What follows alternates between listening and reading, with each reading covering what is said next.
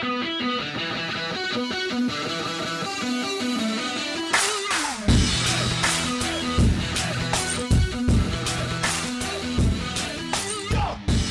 right, what's up, guys? Welcome in to today's episode of the Southeast Hoops Podcast. It is Monday, July the 10th, 2017, and today uh, we're going to touch on just a couple of quick subjects. Not a whole lot happening out there, and the stuff that is happening, as you all know, is coming from SEC football media days, which are taking place this week. Uh, so, not a lot going on on the basketball front, but we are going to touch on a couple of things. And to get started, we're going to touch on a topic that a lot of people seem to be talking about over the past couple days, and that was a post over at SEC Country. They listed the uh, the Vegas odds, the recent Vegas Insider odds, uh, talking about the most likely 2018 national championship contenders. And on that list was a very interesting group, and mainly when you go to the SEC.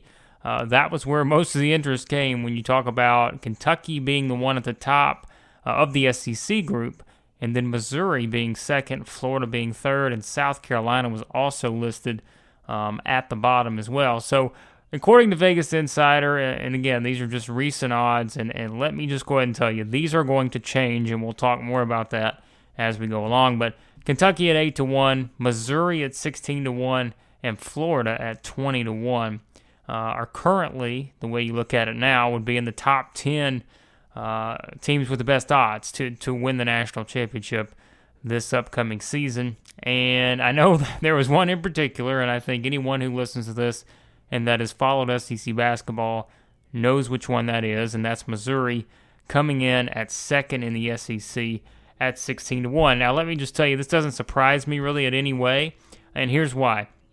There is a lot of interest around Missouri right now. Uh, there is a lot of enthusiasm and there are a lot of people probably wanting to place bets on Missouri given the fact that they do have the nation's number one recruit in Michael Porter Jr.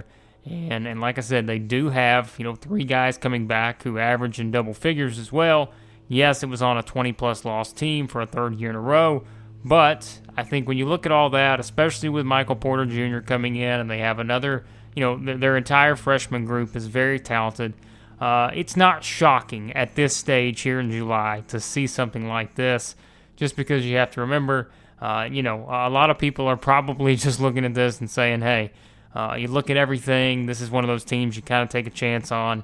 Uh, but I think from someone who is kind of looking at it in a different way, as I am, I'm not betting money on it. Um, I would not put Missouri at a 16 to 1 odds to win the national championship right now. Uh, I just don't know that that's that's necessarily feasible at this point. Even with Michael Porter Jr. in the mix, there's a lot going on there. Uh, there's a lot of changes that have to be made overall, and certainly they've made a lot of those changes. I mean, you talk about they have a new head coach in Cuonzo Martin, uh, someone who has won in the past and he's had success. Uh, now it's a matter of seeing if he can get that kind of success in the NCAA tournament. Uh, that's the big question.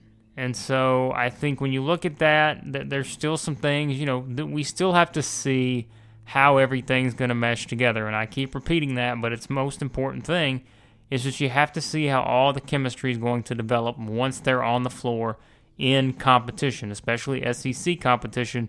It's going to be tougher this year than it's been in a long time. So that's something to keep an eye on. And like I said, I know a lot of people are going to take this you know, Missouri fans are going to take this as just yet another positive development in a long line of them here over the past couple months. Uh, but everyone else is going to take it as, well, what in the world is Missouri doing there? And again, just keep in mind, this is just this is way too early odds. These are going to change. I'd be surprised if you see this kind of you know staying power there in that regard for Missouri in that second spot in the SEC. That is, um, just because look, there's there's a lot of excitement around that program right now. Uh, and that's a program, you know, all programs considered, it's one of the programs in the SEC with the most momentum uh, in terms of all the positive things that have kind of happened in a row. And so you have to keep that in mind uh, when it comes to this kind of odd stuff and you're talking about betting and all those different things. And, and, you know, yet again, it's July. It's not, this has nothing to do. There are so many different things that are going to develop throughout a season to where these mean absolutely nothing. I mean, they don't. They don't mean anything at this point. Uh, you can't factor in injuries. You can't factor in all sorts of stuff. We don't even know all these teams' full schedules yet. We don't know how the SEC schedule, the dates, and all that kind of stuff is going to kind of fall into place. So it's really impossible at this point to put anything into this. So if you're a Florida fan going crazy about being behind Missouri, uh, or if you're a, an Alabama fan or, or whoever else, uh, you know Texas A&M not even on the list, and, and I've continually talked about how I think Texas A&M is certainly one of the most complete teams in the SEC. Uh, so it's just there's a lot of reason to, to kind of look into this and just kind of let it go because it doesn't mean a whole lot in the grand scheme of things. Uh, it, it is what it is. It's an early set of odds that are going to change a whole lot by the time we get to March uh, in 2018. And the other topic on today's episode, as you know, as at this point, we've been talking about non-conference schedules, going through one by one and touching on the non-conference slate for all the teams in the SEC. And we've already went through a few of them thus far. And today we're going to touch on Ole Miss, who released their non-conference schedule a couple weeks ago now, and it's one that's you know has some very intriguing games on. I think when you look around, and like we say, we see teams start to add in more of these guys that are kind of going to definitely give them you know a, pretty good challenge. And I think when you look at Ole Miss's schedule here, there are some challenging games on there, even if they are against teams that you know people may say are mid-major teams. But these are very good teams, and there are also some games on here uh, that are very intriguing as well against the traditional power conference teams. So if you start off, uh, Ole Miss starts off with Louisiana on November the 10th, and then they'll come back home for Eastern Kentucky, and then they'll get a third straight home game against Georgia State. And we know what Ron Hunter's been able to do there with that Georgia State program. I think they're going to have an opportunity to be pretty good this year. Uh, so that's going to be, you know, kind of a fascinating game to watch probably. And then, uh, like most people will probably be doing around this time, uh, the Rebels are going to head away from home and they're going to take part in the MGM Grand Main Event in Las Vegas. Uh, that is on uh, November the 20th and the 22nd. On the 20th, they will play the Utah Utes, who are going to be have another interesting team. Uh, with Larry Krystkowiak there, is going to have another opportunity to, to do what he's been doing with that Utah program and keep it at a high level.